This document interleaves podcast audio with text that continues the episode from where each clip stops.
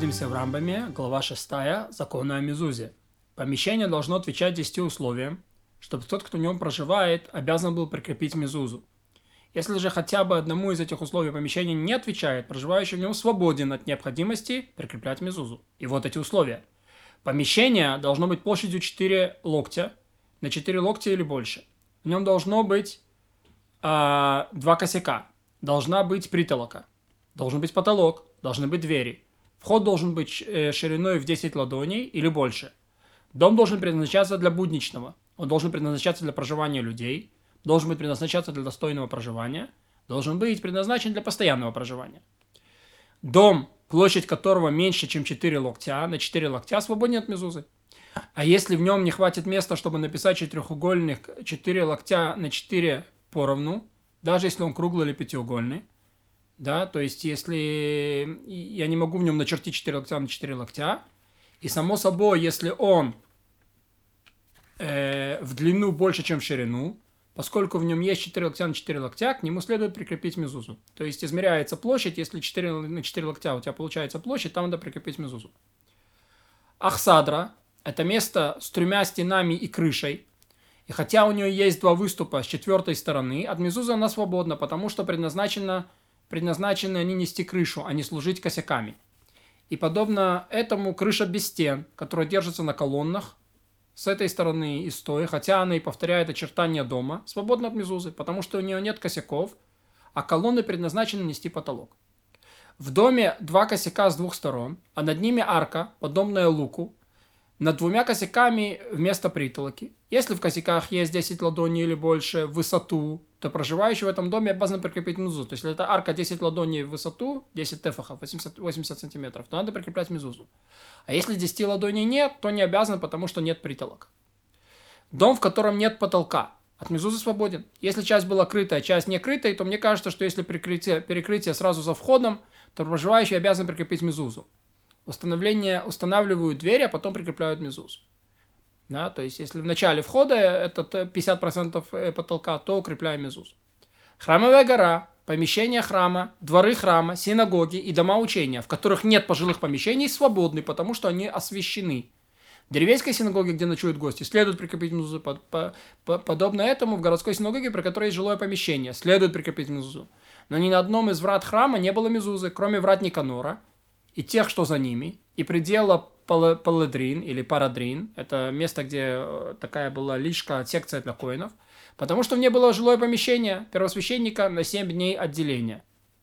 Вот. Врата Никанора, это были восточные врата, которые вели из двора Израиля в женский двор, и он их привез из Александрии Никанор. Вот после них было сразу место, где можно было э, жилое отделение.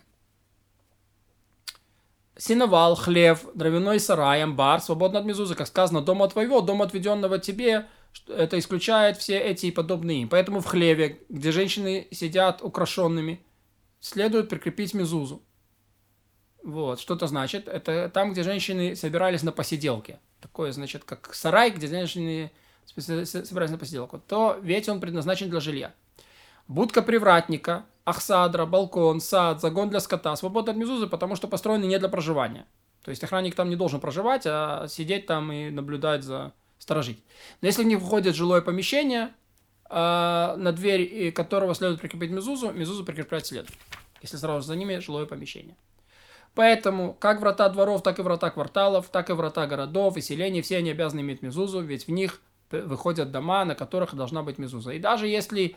есть десять проходов, один открывается, а другой в, э, в другой, а этот в третий. Если на внутренний следует прикреплять мизузу, то и на все следует.